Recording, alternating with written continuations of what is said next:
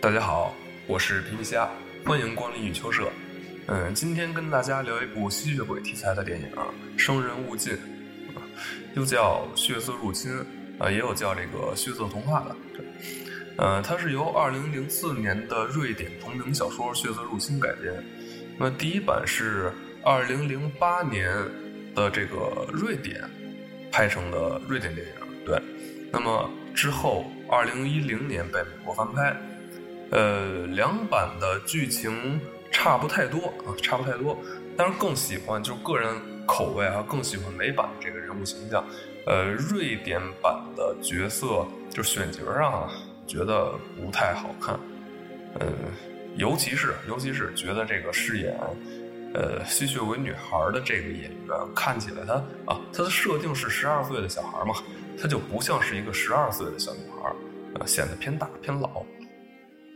嗯，那在聊这个电影之前呢，就是先吸血鬼电影嘛，就先聊一下吸血鬼。说到这个吸血鬼电影，大家肯定都不陌生，多多少少都看过一些相关的剧或者电影，肯定。对，那记得最早啊，最早对这个吸血鬼有概念，是在上小学的时候看的一部动画片儿。八零后的朋友应该都看过。呃，就是现在看起来非常恶搞的《怪鸭历险记》，那它讲的是一个不吸血、只喝番茄汁儿啊，叫做达 Q 了伯爵的吸血鬼鸭子啊啊，肯定大家就是八零后的人，大家都会看过这部动画片儿。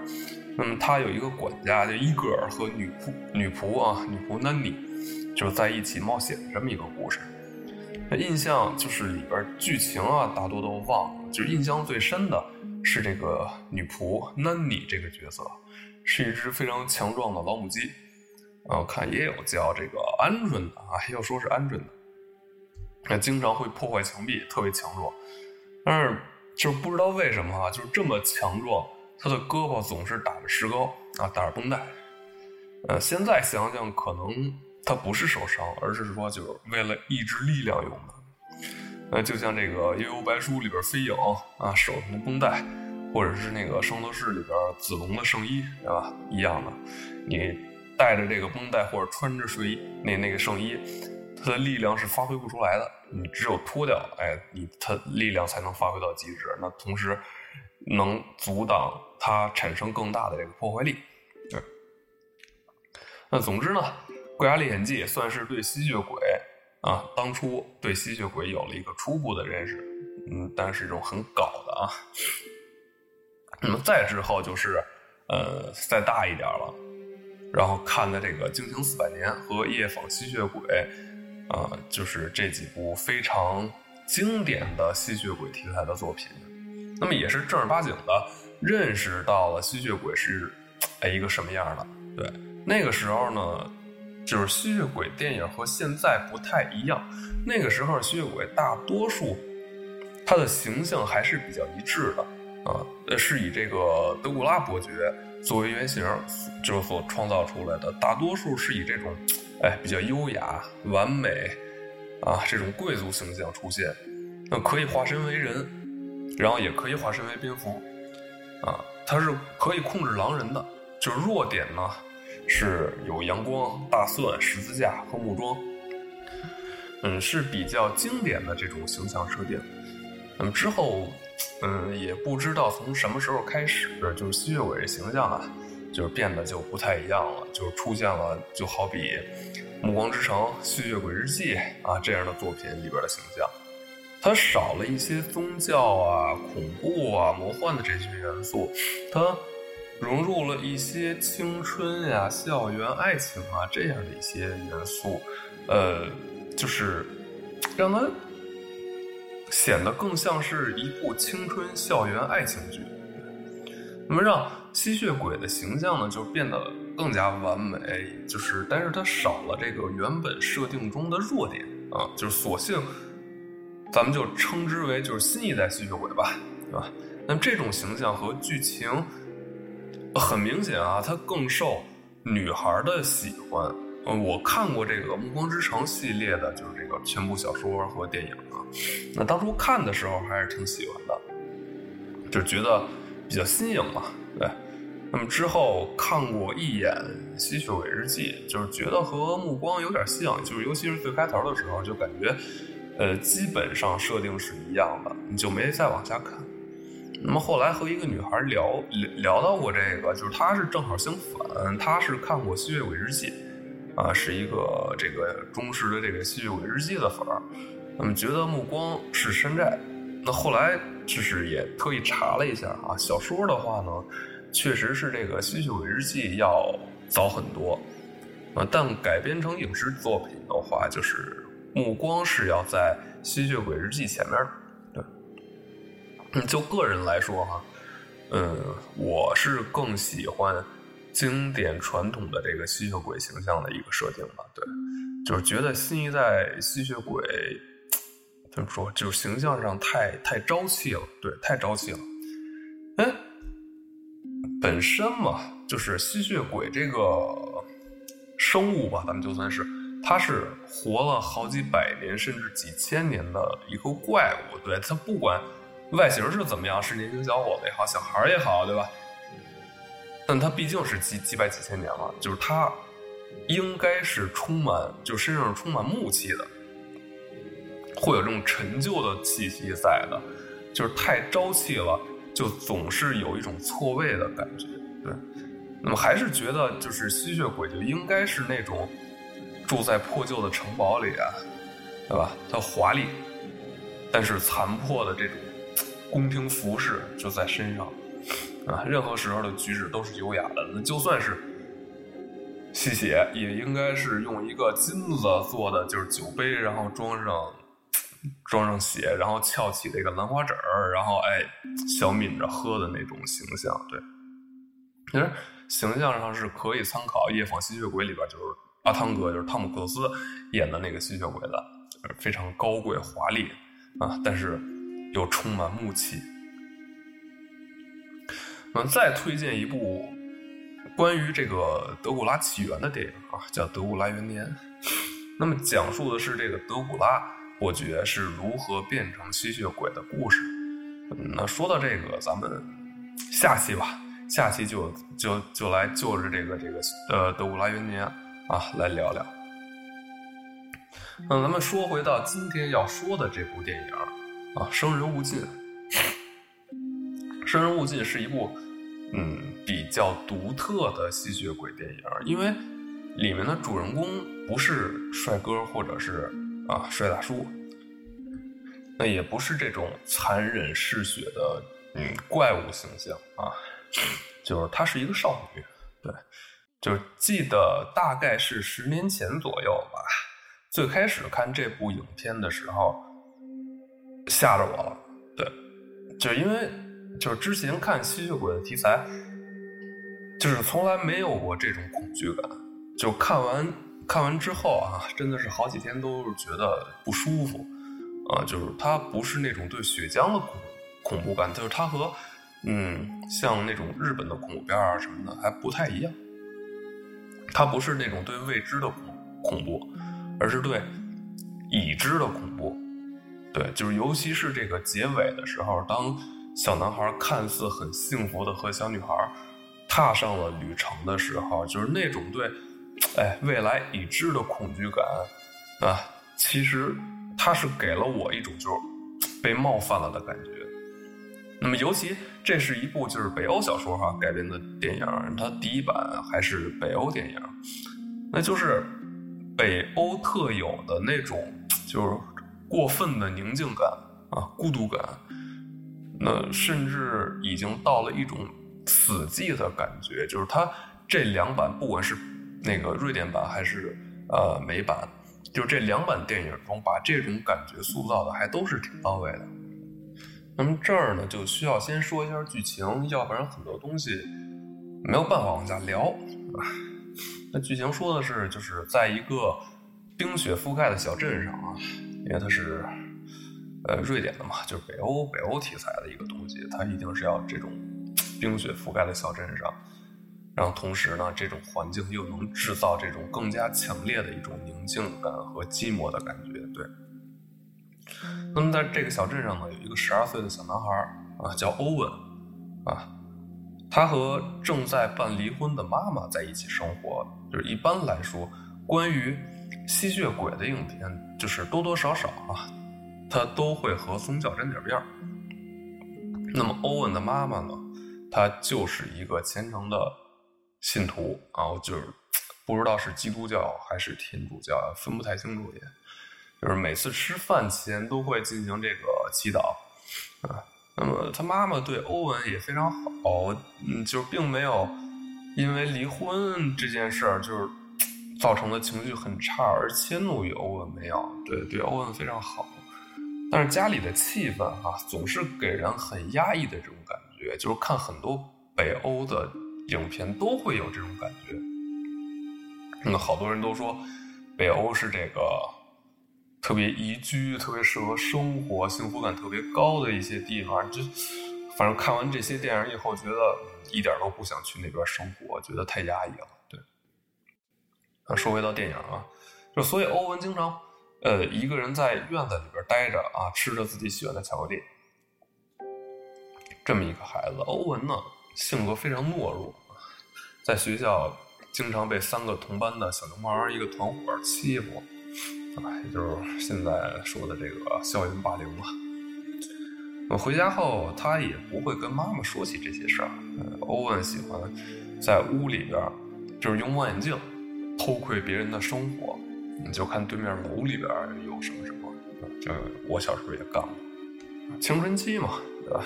他经常看对面楼里边就是一对情侣亲热的这样一个画面。那一天他看到隔壁房间，他新搬了新搬来一对妇女，对，女孩非常漂亮，但是光着脚，就是冰天雪地里边光着脚，看起来就很奇怪，会会会会让人产生兴趣。那么看样子呢，这女孩看样子和欧文是同龄人。那父亲呢，看起来是一个很阴沉的人，就是戴着这种碎掉的眼镜啊，就是非常脸谱化的这么一个形象，就会会会给人那种啊呆板固执啊，又有点变态的这种感觉。对，那么有一次欧文在学校又被欺负了，那回家的路上买了一把小刀，啊晚上在院子里边就对着树撒狠儿。啊，你牛逼啊！你说话呀！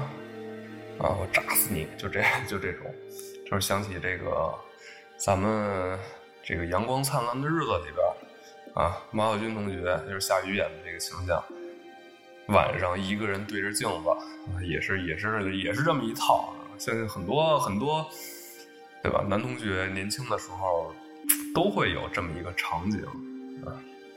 那正在他撒狠的时候呢？就是，哎，隔壁的这个小女孩，新搬来的这个小女孩，她光着脚丫子就来到他身后，问他说：“哎，你你你干嘛呢？”这欧文说：“嗯，我没干嘛。”就是问女孩：“你为什么不穿鞋呀？不冷吗？”那小女孩就跟他说：“说我叫艾比，艾比，不知道什么叫冷啊，但是有一点啊，我不能和你成为朋友。”那欧文一听这个词。谁？我从来也没想跟你做朋友，对吧？那于是两人就分开了。这也是两个人第一次见面，就这样结束了。那么又过了几天，呃，眼镜老爸啊，就是这个新搬来的这个小女孩的爸爸，咱们就叫他眼镜老爸吧。啊，一个人去到一个超市的前面，啊，钻入了一辆车里边。那么等车主从超市出来，坐到车上之后呢？眼镜老爸突然出现，把这个人杀掉了，那并且把这个人吊在树上放血，啊，放到一个大桶里。那由于就是年纪太大了，行动呢确实是有点笨拙，就刚接满的一桶血，就是尤其由由于绊了一下啊，这就整桶洒掉了。那么正巧这会儿警察出现，然后眼镜老爸就赶紧跑掉了，啊，跑回家里。那么，艾比呢和老爸大吵了一架，来到院子里边又碰到欧文。那么两个人开始交谈，然后并且熟熟悉了起来。对。那么一天，欧文在学校让小流氓把脸给打伤了，啊，让这个团伙把脸给打伤了。那回家骗妈妈说是自己摔的，那么跑到一个人跑到院子里边，又遇到艾比。艾比问起这个欧文脸上的伤的时候呢，呃，欧文就和这个艾比说了实话。那么艾比就告诉欧文说：“你得反抗啊，对吧？那个流氓是人王，你软他就强，对吧？你得反抗。”啊，波文听了以后，他就开始锻炼身体，啊，锻炼身体。那一天，这个艾比在一个偏僻的巷子里边，咬死了一个过路锻炼身体的人。那么这会儿呢，有观众啊。才知道这个艾比其实是个吸血鬼。那么眼镜老爸杀人是为了取血给这个艾比喝。那么艾比吸完血之后，让这个眼镜老爸来处理尸体，自己跑到了欧文家，啊，从窗户进去的。说，他就问这个欧文说：“我可以进来吗？”欧文说：“可以啊。”艾比说：“你必须说出来。”欧文说：“那你进来吧。”然后艾艾比就爬到了，就是把衣服都脱了，就爬到了欧文的这个床上，和欧文睡在了一起。当然什么都没干嘛，就小小孩儿。欧文欧文就说：“说你能当我女朋友吗？”艾比说：“我不是女孩儿。”说这个这个梗一会儿再说啊，一会儿再说。就反正两个人算是确定关系，并且相爱了。对。那么之后。有一天，这个眼镜老爸再次出门准备杀人驱血的时候啊，出了车祸。那为了防止别人认出来自己，然后他往自己脸上倒了一壶这个硫酸。就是这这这点有有一点就是不太不太明白啊。就是按照电影里的情节，就是这个瓶子里边装的应该是强酸，因为很快的这个脸就融掉了嘛。然后他。它是用塑料桶装的，就这个东西它不会腐蚀掉吗？它这个就是有点奇怪。那么之后就是眼镜老爸就就被送进了医院嘛，然后经过调查，警察也知道，就是这个人就是接连这几天的一个连环杀人案案的一个凶手的嫌疑人。那那么艾比也从广播里边听到老爸被抓的这么一个消息，那么来到医院就从窗户进来，就是这会儿老爸已经说不出话来了。对，因为强酸把那个嗓子也给腐蚀了，那么求艾比帮他解脱。那么艾比呢，吸了老爸的血，然后老爸从楼上掉下去摔死了。那么之后，欧文在学校又被欺负的时候，用棍子啊把小流氓的耳朵打破了。回去以后非常开心的跟艾比说了自己反抗，那么并且。带着艾比来到了自己的一个秘密基地，在这里边呢，就有一个特别傻的情节，这个欧文要和艾比歃血为盟啊，把自己的手给割破了，然后血流了一地。艾比一看到血以后，就马上就控制不住自己了嘛，就变成吸血鬼，然后趴在地上把那个呃欧文留在地上的血都给舔干净了。但是他还是强烈的克制住了自己，就是没有咬。欧文，然后跑到了外边，但他这会儿已经，哎，控制不住了，需要吸人血，啊，正巧碰到了那个女邻居，啊，正在他咬这个女人的时候，这个女人的男朋友上来，啊，把她给赶走了。那但是，这个女邻居虽然没死啊，但也变成吸血鬼，在这个医院的病床上，被这个阳光晒到了，就是一下。着了大火，灰飞烟灭。那警察呢？这会儿也知道了，艾比其实就是杀人凶手。那 知道了这个艾比身份的这欧文呢，再次来到了艾比家。嗯，知道之前和艾比在一起的这个男人并不是艾比的老爸。啊，看到了一些老物件，对吧？还有一些老照片。是这个艾比和这个男人 年轻的时候一起照的。其实他是艾比的前男友，对。嗯，之后警察来艾比家就是调查的时候呢，被这个艾比杀掉了。当时欧文也在，欧文并没有制止，而是默默的把门关上了啊。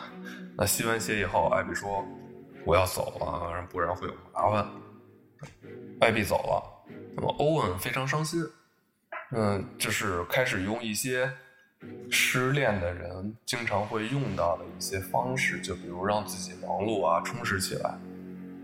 那一天晚上在学校，呃，泳池训练的时候啊，就这几个小流氓，这个团伙啊，带着大自己几岁的大哥，用手段把老师给支出去了，然后把其他人全都给轰走了，只剩下了欧文一个人。啊，那并用这个刀子吓唬欧文，说：“这个你必须憋足三分钟气，在水底下。你要是憋不了，我就扎瞎你一只眼，用你的眼睛换我弟弟的耳朵。”那么欧文没办法，他只能在水里边待着，并被摁住头。呃，当欧文在水里边快要喘不上气来的时候，泳池里边就是掉下一个人头，还有残肢。那么水呢？泳池的水也被鲜血染红了。那么欧文从水里出来，对着前来救他的艾比笑了。啊，隔天啊，在火车上，欧文呢用行李箱带着艾比离开了小镇。嗯，故事呢到这就结束了。那最后的这个情节啊，在火车里的欧文带，就是他的脸上是带着笑容的，就仿佛是与之前。被欺凌的这个生活告别，我们开始了一段新的生活啊，并且身边有了一个女孩的陪伴。那么车窗呢？车窗外边是这个阳光明媚，但是有种感觉，我操，这不就是另另另一个眼镜老爸吗？对吧？也会想到艾比的身边，他在眼镜老爸之前，一定也还会有很多这样的角色出现过。那么而且。现在这个欧文，对吧？他不过是其中一个，他一定不是最后一个。那么电影中的情节一定会原封不动的再次上演一遍。那这就是这部电影，就是让我觉得非常恐怖的一个地方。那并不是那种血浆啊，让突然出现的怪物吓一跳这种感觉。那这就是。第一次看完之后，然后带给我的一个感觉，啊，那，但是当前一阵儿再次第二遍看的时候呢，他会有有了一些不一样的感受啊，就是我操，这分明就是一部绿茶修炼手册，啊，那咱们再来说说这个是怎么回事儿呢？就是你会发现，艾比啊，就这个吸血鬼小女孩，她其实是有选择性的接触。同一类型的男孩啊，特点性格孤僻啊，软弱，看起来都不那么机灵啊。那么这一点从这个眼镜老爸小时候和艾比的一块的这个合照中就能看出来，大体上就是这么一个孩子啊。我们可以说，这样的男孩对那感情这块他是一张白纸啊，他没有经历过。那么同时呢？又到了这个情窦初开的这个年纪，他对异性是有渴望的。那么对于艾比这样的女孩对吧？又漂亮，啊，又会演，是绝对无法免疫的。对。那么再有呢，就是艾比接触他们的方式，大家看啊，寒冷的，非常寒冷，大雪。大雪冰天雪地的，对吧？这个季节里边光着脚，那么这会让人产生好奇心。那有句话不是说，就是当你对一个异性开始产生好奇的时候，也就是离你爱上他不远了啊。那接下来呢，就是激起男人的好胜心。那么就像他们第一次见面的时候一样的，艾比对欧文说：“说我不能和你做朋友。” PUA 真的绝对他妈是 PUA，他这个呢就会让欧文自卑的同时产生一种想征服的心理，啊，那么当再次接触，投其所好，那么欧文正在玩魔方，那么艾艾比就过来问说：“哎，这是什么呀？”啊，我操，真太会了，就是他会给人一种满足感。就是你你他妈连魔方都不知道，就是哪来的那种自信，说我不能和你做朋友的呀，对吧？那么欧文就把这个魔方借给艾比玩。那么临别的时候呢，艾比还补了一句说：“哎，这这这个东西它怎么玩啊？啊，你细品吧。”那么在之后呢，就是给予打击。这个艾比啊，隔天就把这魔方拼好了啊，并说可以，哎，就欧文，来这个你想学吗？我我我可以教你啊。就这块儿，我操，就不得不说，这一收一放这一手玩的太好了。就是对于一个情窦初开的少年来说，绝对是抵挡不住的。没完呢，再接下来就是这个蛊惑与鼓励啊，男人嘛啊，他是容易上头。最怕的他不是，就是你你你怎么教育我，而是鼓励，对吧？这个欧文他又没有朋友。啊，家里状况又是爸爸妈妈有有一说在离婚这块儿，然后他他又不跟爸爸妈妈说，那么当这个被霸凌的时候，艾比恰巧就成了唯一的倾诉对象。那么而而且就是，艾比没有让欧文去告诉老师啊，告诉家长什么的，而是就是说让欧文，你得反抗，对吧？他们他妈的打你，你得给我打回去。男人嘛，对吧？你得有血气。那么这个呢，就在这个欧文心里留下了这么一个种子啊。冲冠一怒为红颜嘛，这句话绝对是真的。那么然后就是肉体吸引啊，就是跑到欧文的床上一起睡觉。虽然两个人什么都没干，但是有了这种肌肤之亲了，就算是。那么再接下来就是让对方嫉妒啊。就是有这么个说法啊，就是最好的感情是时刻让对方有危机感啊。那么当欧文来到艾比家的时候，看到艾比和别的男孩的照片，他很明显是嫉妒了，呃，也很明显就是说明欧文确实是爱上了艾比。那再之后就是博得同情。艾比再一次来到欧文家里的时候，就是他要欧文邀请自己进来。那么欧文说：“你自己进来就好了，你为什么非要我邀请你呢？”那艾比当时什么都没说啊，直接就进到屋里了，然后开始浑身颤抖、七窍流血，就是样子非常凄惨啊。那么欧文这会儿他一看怎么这样了，赶紧过去抱住了艾比，说：“说你可以进来啊，可以进来。”那么这会儿才知道，艾比他是。受到这个吸血，就是所谓的吸血鬼法则，不是所有的吸血鬼电影里边都有，但至少这部里边是有吸血鬼法则的这么一个约束。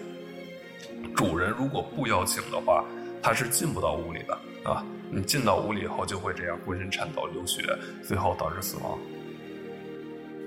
呃，我记得《吸血鬼日记》里边是这样的一个设定啊。我觉得艾比他其实就是故意让欧文看到自己的就是这个样子。对吧？从而博取同情。那么最后呢，就是分别与帮助啊。由于之前给这个欧文心里，就是艾比给欧文心里边埋下了这个种子，那么让欧文对小流氓团伙奋起反击。但是啊，就是流氓毕竟是流氓，他不光是这三个人。啊，他迎来的是更大的一个复仇，也威胁到了自己的生命啊。那么在危机关头呢，艾比出手了。我看了，我操，那意思是我我都已经走了，然后我现在却不顾自身的安危回来救你啊。那当然，在最困难的时候出手帮你的那个人一定是终生难忘的，更何况啊，他还是自己喜欢的女孩。那么，尤其还就是认为已经走掉了的人，就是那种小别后的重逢，就是比起每天都腻在一起更加深刻。那么，就此，欧文他才深深的陷入到艾比的魔爪之中，啊？沦为艾比的另一个工具人。那么，这一步一步，丝丝入扣，就是真的是啥，就是教科书一样的。就不过话说回来啊。像欧文这样的男孩哈，也许这样反而真的是对他好，就是他就是也未可知，对，就而且可以可以看得出来，就是艾比他还是真的很喜欢欧文的，就是那句话嘛，就是对每一段感情都很认真啊啊，包括对眼镜老爸也是一样的。呃，片中还有一个镜头，就是眼镜老爸知道了艾比和欧文的。相识相交之后呢，就很明显他嫉妒我啊，就是求艾比不要再见欧文了啊。那么艾比摸着眼镜老爸的脸，就什么话都没说。那么我想也是因为这一点之后，眼镜老爸才会做出了这种自残的行为啊，这么极端的一个行为啊。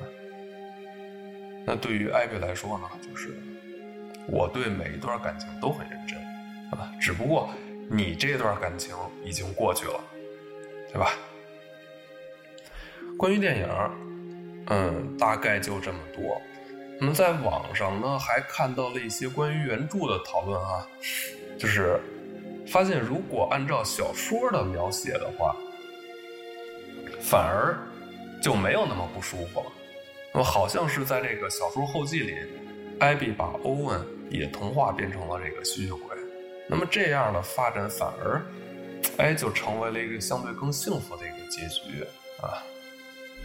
那么再有就是，在片中，艾比就说了好几次啊，我不是女孩啊。开始就是以为艾比只是想表达我不是人，对吧？我是吸血鬼这件事儿。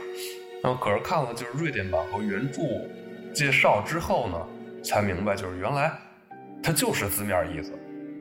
他真的不是一个女孩，他是个男的，对，这就嗯有点搞。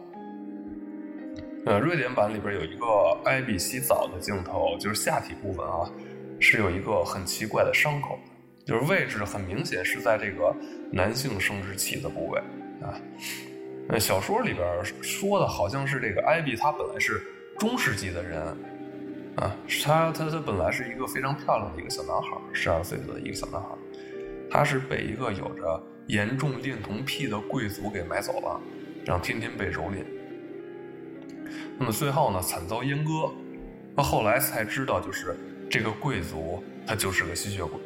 那么艾比由于感染，他也变成了吸血鬼啊，由此他才停止了生长，一直在十二岁。那么也是由于就是他。被蹂躏嘛，他对自我的性别产生了这种认知障碍。嗯，就像是前两年特别火的一部，呃，咱们国内的耽美剧啊，《山河令》。这个剧里没有，但是听一个朋友说，就是书里边就有很明确的说明，说这个鬼谷少主温客行，啊？他就是因为老谷主有这个严重的恋童癖。那么儿时经常被玩弄，那么从从而就是他有了这个认知障碍，那么之后长大才对这个周子舒产生了感情，啊，所以说这个男孩在小的时候一旦遭受到了这种啊性侵啊，就很容易产生这种呃性别上的这个认知障碍。那么回到这个《生人勿近》里边啊，还是回到《生人勿近》。呃，也有说眼镜老爸他也是个恋童癖，对吧？反正说什么都有。总之呢，就个人觉得这是一部很不一样的吸血鬼电影。啊如果对吸血鬼题材感兴趣的朋友啊，可以看一眼。对。那么好，这期雨秋社的节目呢，就跟大家聊到聊到这儿。谢谢大家收听，欢迎订阅点赞，再见。